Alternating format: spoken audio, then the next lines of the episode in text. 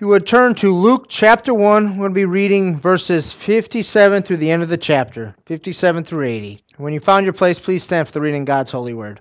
Now the time came for Elizabeth to give birth, and she bore a son, and her neighbors and relatives heard that the Lord had shown great mercy to her, and they rejoiced with her. And on the eighth day they came to circumcise the child, and they would have called him Zechariah after his father. But his mother answered, No, he shall be called John. And they said to her, None of your relatives is called by this name.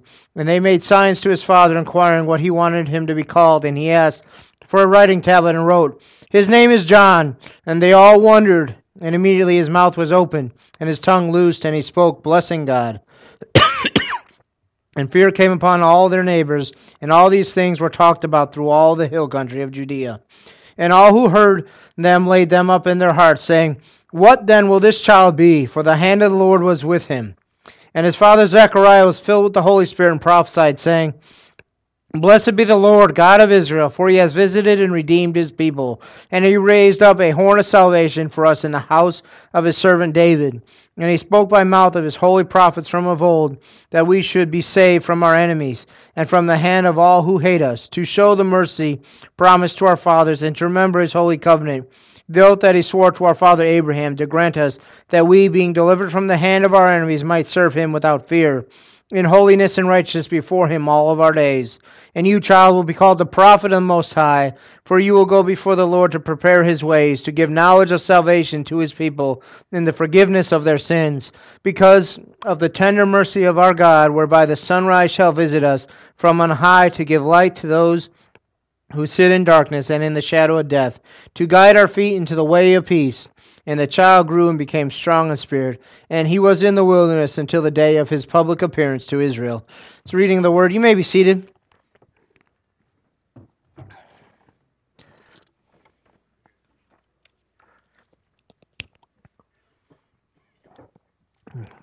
These last two weeks we have been in the in the chapter, uh, first chapter of Luke. And it is actually the longest chapter in the entire New Testament, uh, 80 verses. It has a lot to say, and, and what it says is quite important to us. We see the angel Gabriel shows up twice, first to Zechariah and, and then to Mary. And then, of course, here at the end, we, we have the birth of what is known as the forerunner, John the Baptist. You know, oftentimes when we, we talk about the New Testament, we talk about the gospel, of course, and rightly so, we talk about Jesus Christ. But too often we glance over this you know, an enigmatic figure known as John the Baptist. He was a, a unique man by any sense of the word. Lived out in the wilderness. Uh, later on, we'll find out that his, his wardrobe consisted of camel hair. Not not. I don't know. Uh, too many of us are going to go out to J.C. Penney later and, and look for clothes and say, "I want the one made out of camel hair." That was John. He lived a simple life, a meager life. You know, his meat was locusts and his sweets were honey. This is not a life most of us would choose. I see the faces you're making. None of us want to have that as our, our, our steak and potatoes, but but he is a man who, who served God with everything that he is. And like most uh, people, where, where you hear this great, great story of God using somebody mightily, it oftentimes will start with the parents. Yes, there are times where, where you'll have a child that will grow up in a, a non Christian home and do great things for God. But oftentimes you, you, you hear the, the great stories. We, we could think of stories like Billy Graham and how he's now 99 years old and gone all around the world sharing, sharing the gospel. And how did it start? It started with faithful parents who were praying for their child. The story goes something like this: that they they lived in a farm town, and so they were they were praying that that God would use one of their children to change the world, to, to win the country back to Jesus Christ. And so what happens? They all go to a tent revival, and this young man named Billy Graham walks down the aisle and receives Jesus Christ as Lord. And he he would uh, eventually go off to a small Bible college in Florida, where he was he was told by his girlfriend at the time when he proposed that she couldn't marry him because she needed somebody that was going to do something with their life. She obviously wasn't the greatest judge of character at that particular moment.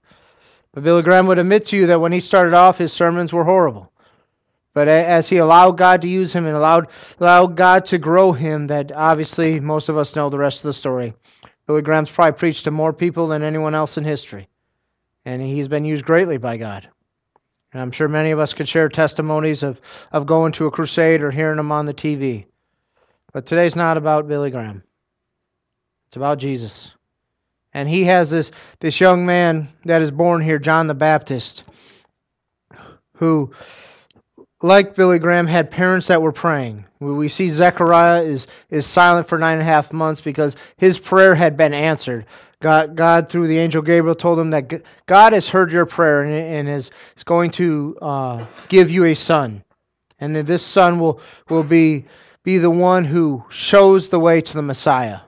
We're talking about in Sunday school how, how we, there's a character, this, a disciple named Andrew, who would often take people to meet Jesus. He wouldn't offer them any fancy words, and he wouldn't do the, the altar call prayer, you know, pray after me type thing. He would say, "Let me come and introduce you to Jesus," and then and leave them alone, allow Jesus and that person to have an encounter with each other.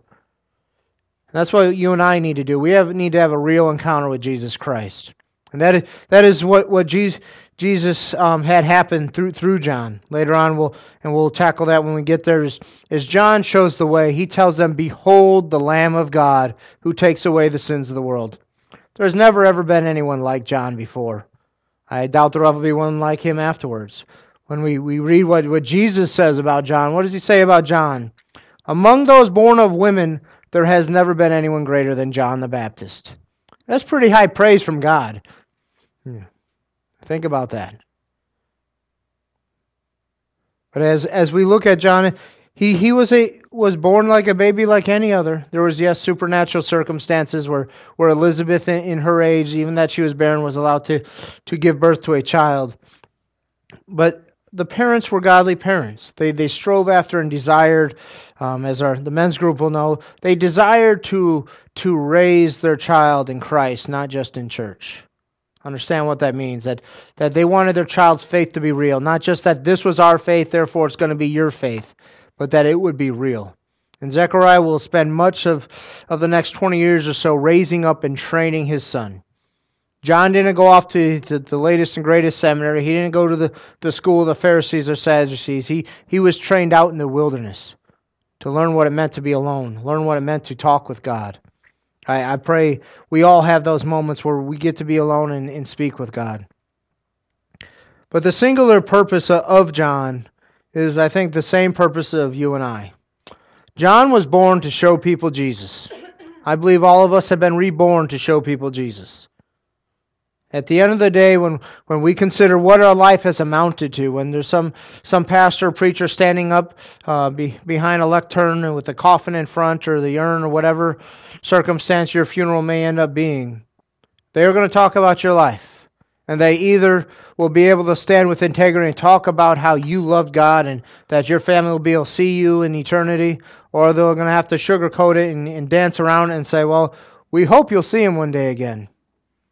John, there, there was no hoping. He was straight to the point and would tell you like it is. If you were a sinner, he would say you are a sinner. And you have been saved, you, he would tell you have been saved.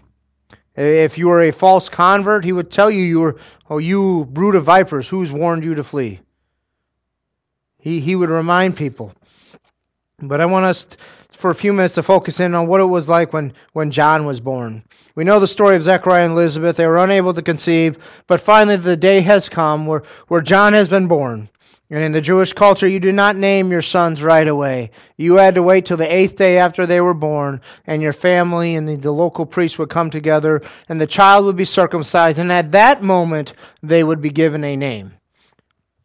And so this is what we see happening. The family gets together, and John is circumcised, and they want to know what name is Elizabeth going to give to her son.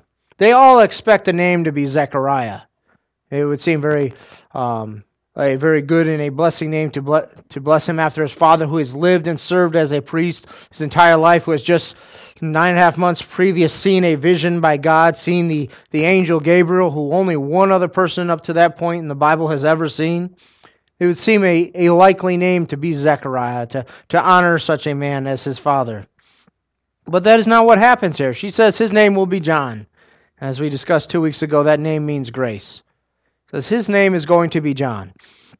And I would argue that not only was Zechariah unable to speak, he was mute, but I also believe that he was deaf for nine and a half months. Why? Because they have to make signs to him, they have to motion to him to get, get his opinion on what the child's name should be.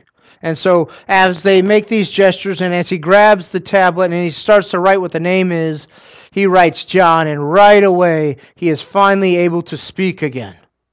And, and all the people are wondering, what sort of child is this going to be? Of course, the great irony is, you know, this child is not even the biggest child that's going to be born that year.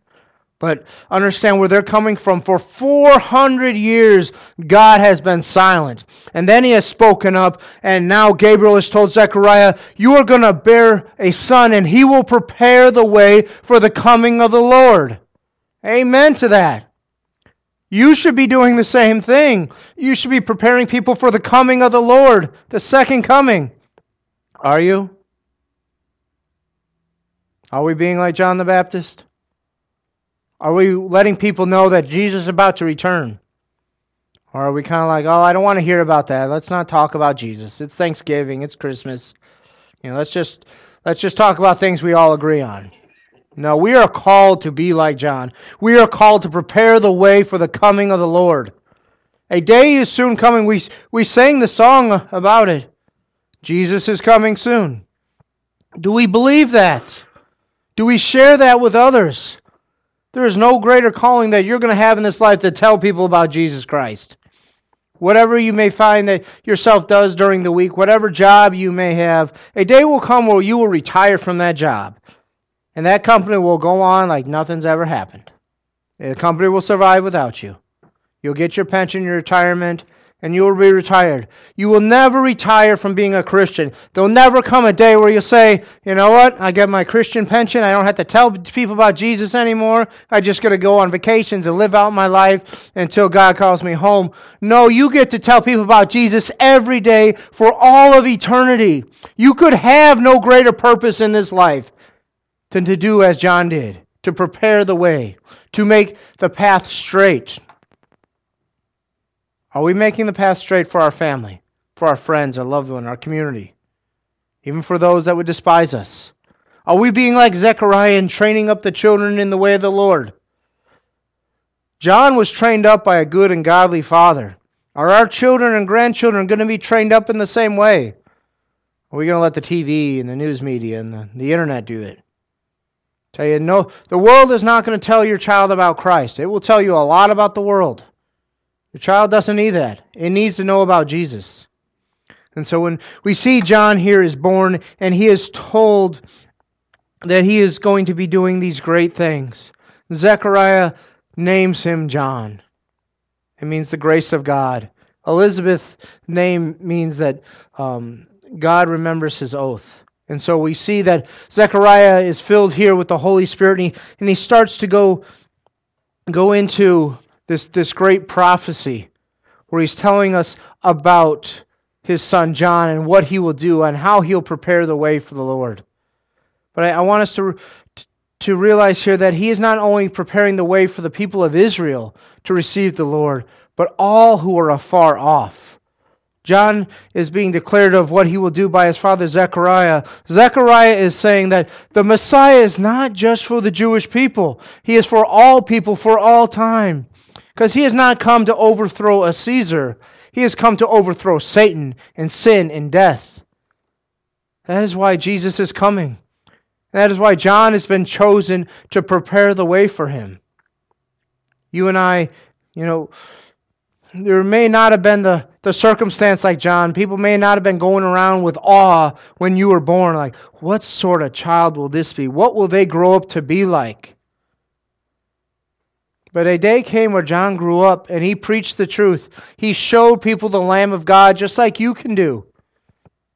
And then uh, what happens? Does he have this great parade in his honor? No. His ministry starts to diminish. It gets smaller and smaller, and rightly so, because John is not the Messiah. I'm not the Messiah. Mike's not the Messiah. Darren's not the Messiah. Jesus is the Messiah. Jesus is who we follow. Jesus is who we're going to point people to. And when we do that, we will bring God glory.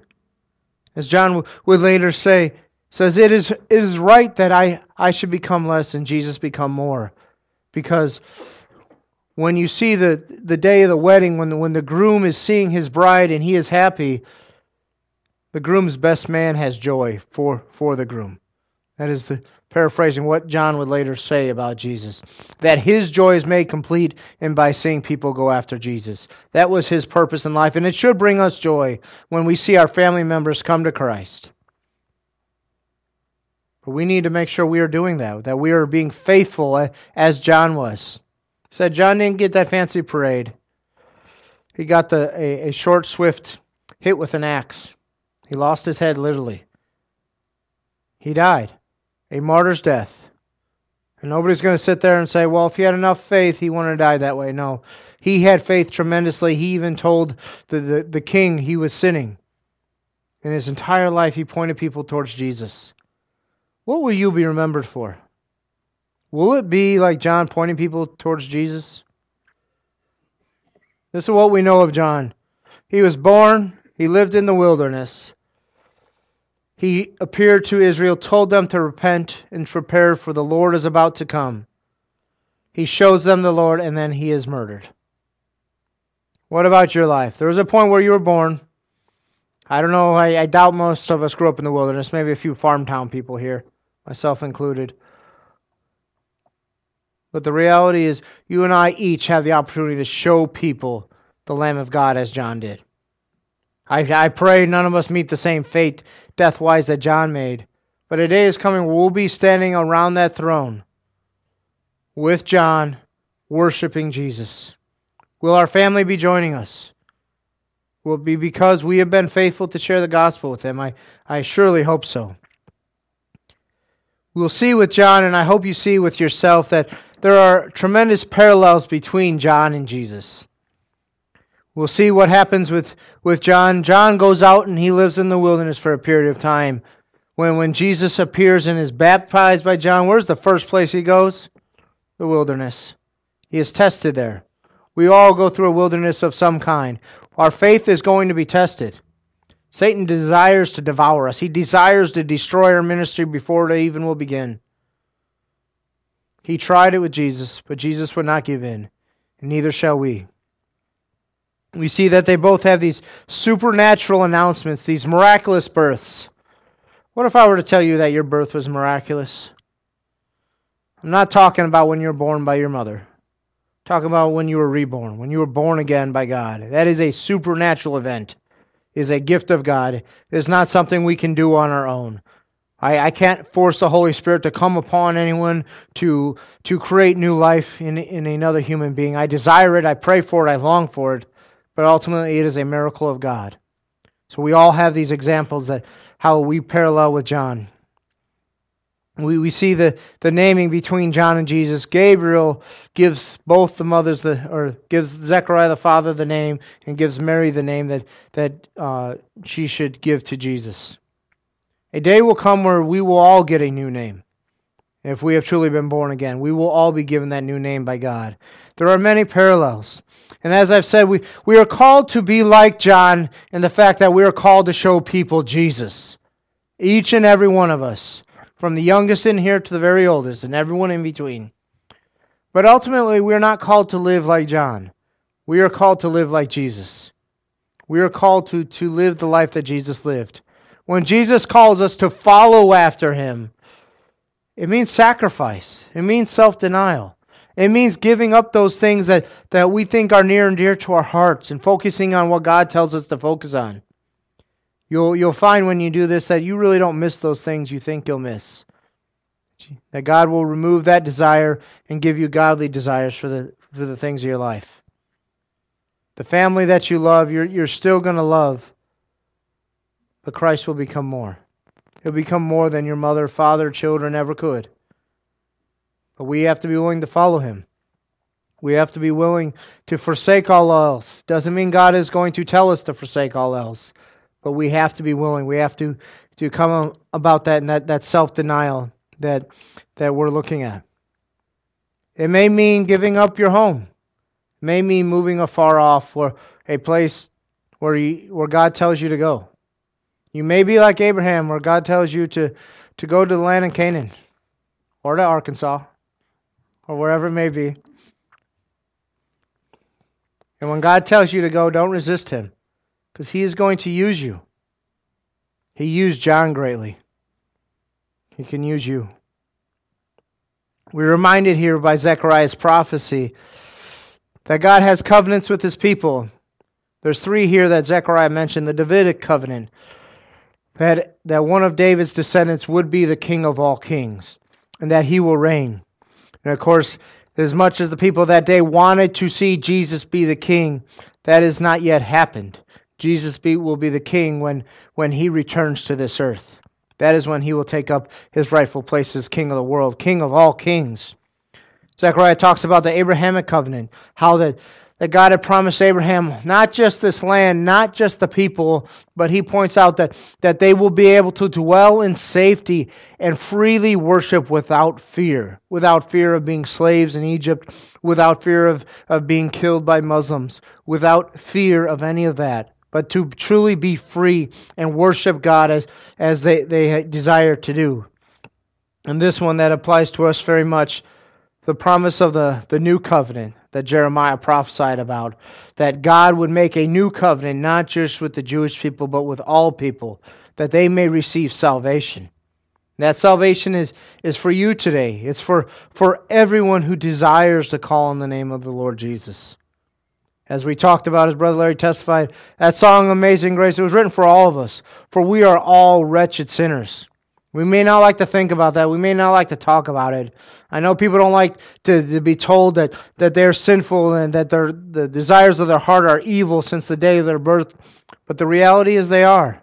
John didn't sugarcoat anything. John would be the definition of your hellfire and brimstone teacher and preacher. We, we all don't preach like John, but we all should speak the truth as John did. The scripture is clear. We cannot back away from scripture at all, because to do so is to deny the Lord. We see his time in the wilderness. We can think about our own time when we go through that spiritual wilderness. First, he grew up physically. He grew up strong. We, we were all going to grow phys- physically uh, in our lives. But he also grew spiritually. Those times of testing, those times in the, our wilderness journey are meant so that we will grow spiritually. We are not meant to be babies our whole life. And this is the great irony as, as when children are born, as John was born, he grew up physically. It didn't mean he had to grow up spiritually. Many of us who who have generally been born again sit here right now and you're still babies. You're still, maybe you're toddlers, maybe, you know, uh, Maybe you're, you're young, young adult, but you haven't grown into maturity. You're still eating and drinking the things that, that children would drink instead of feasting on the meat and potatoes that God's Word has for you. We have to grow up spiritually, as John had to do. We have to, we have to be in our Word. When John was trained by Zechariah, he was not trained like the Pharisees and Sadducees, and that's why they had a problem with him, because he wasn't identified with, well, you're a Pharisee, therefore you believe this, and you're a Sadducee, therefore you believe this, or you're a Democrat, therefore you believe this, or a Republican, you, therefore you believe this. John grew up with one purpose, that he was going to serve the, the Lord his God. There was no dividing John between different factions. And there should not be any dividing any Christians between different factions. There should be no division in the church at all. There was no division in John, there was no division in his disciples. They knew why he came. He came to show them the Messiah.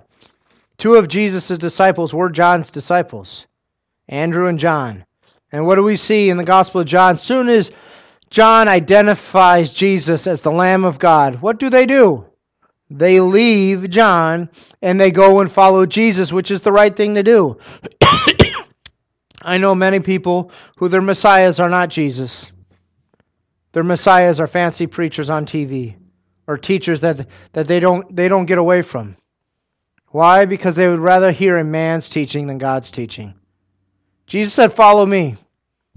He didn't say follow Dylan or Joel or any other name you want to put out there. He said, Follow Jesus. And that is what we are to do. We are to follow Jesus and his commands.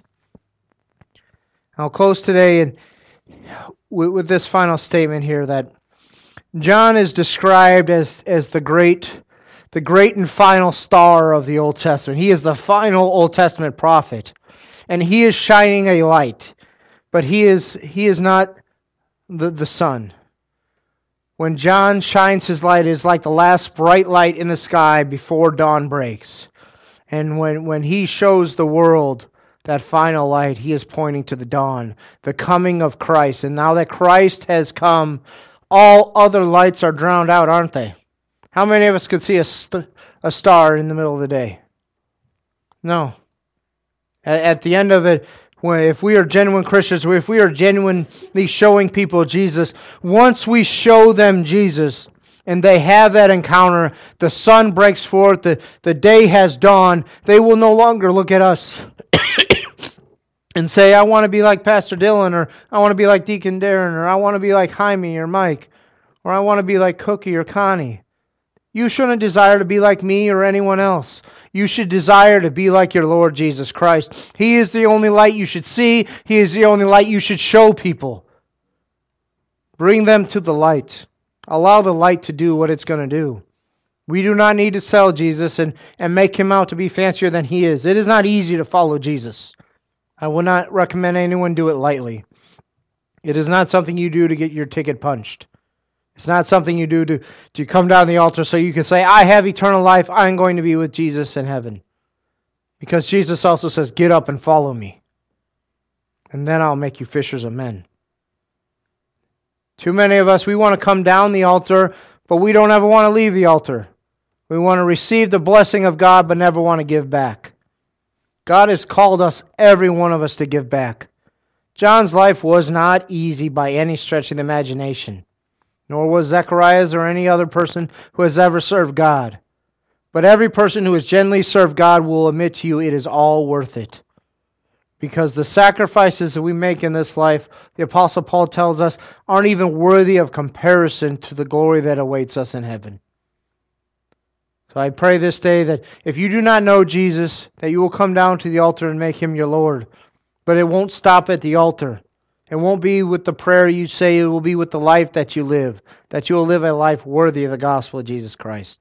Please pray with me. Abba, Father, Lord Jesus, we give you thanks for this day. We give you thanks for the many blessings, Lord. Give you thanks that we're able to call upon you, Lord. I pray if there's anyone here who does not know you, who is not following you, Lord, you'd bring them down and have them follow you forever. Make them understand what, what you say in, in the Gospel of John when you say, all those who love me will do my commands. Those who love me will follow me. They will forsake all else. May we be willing to do so this day, Lord. In your holy name, Jesus. Amen.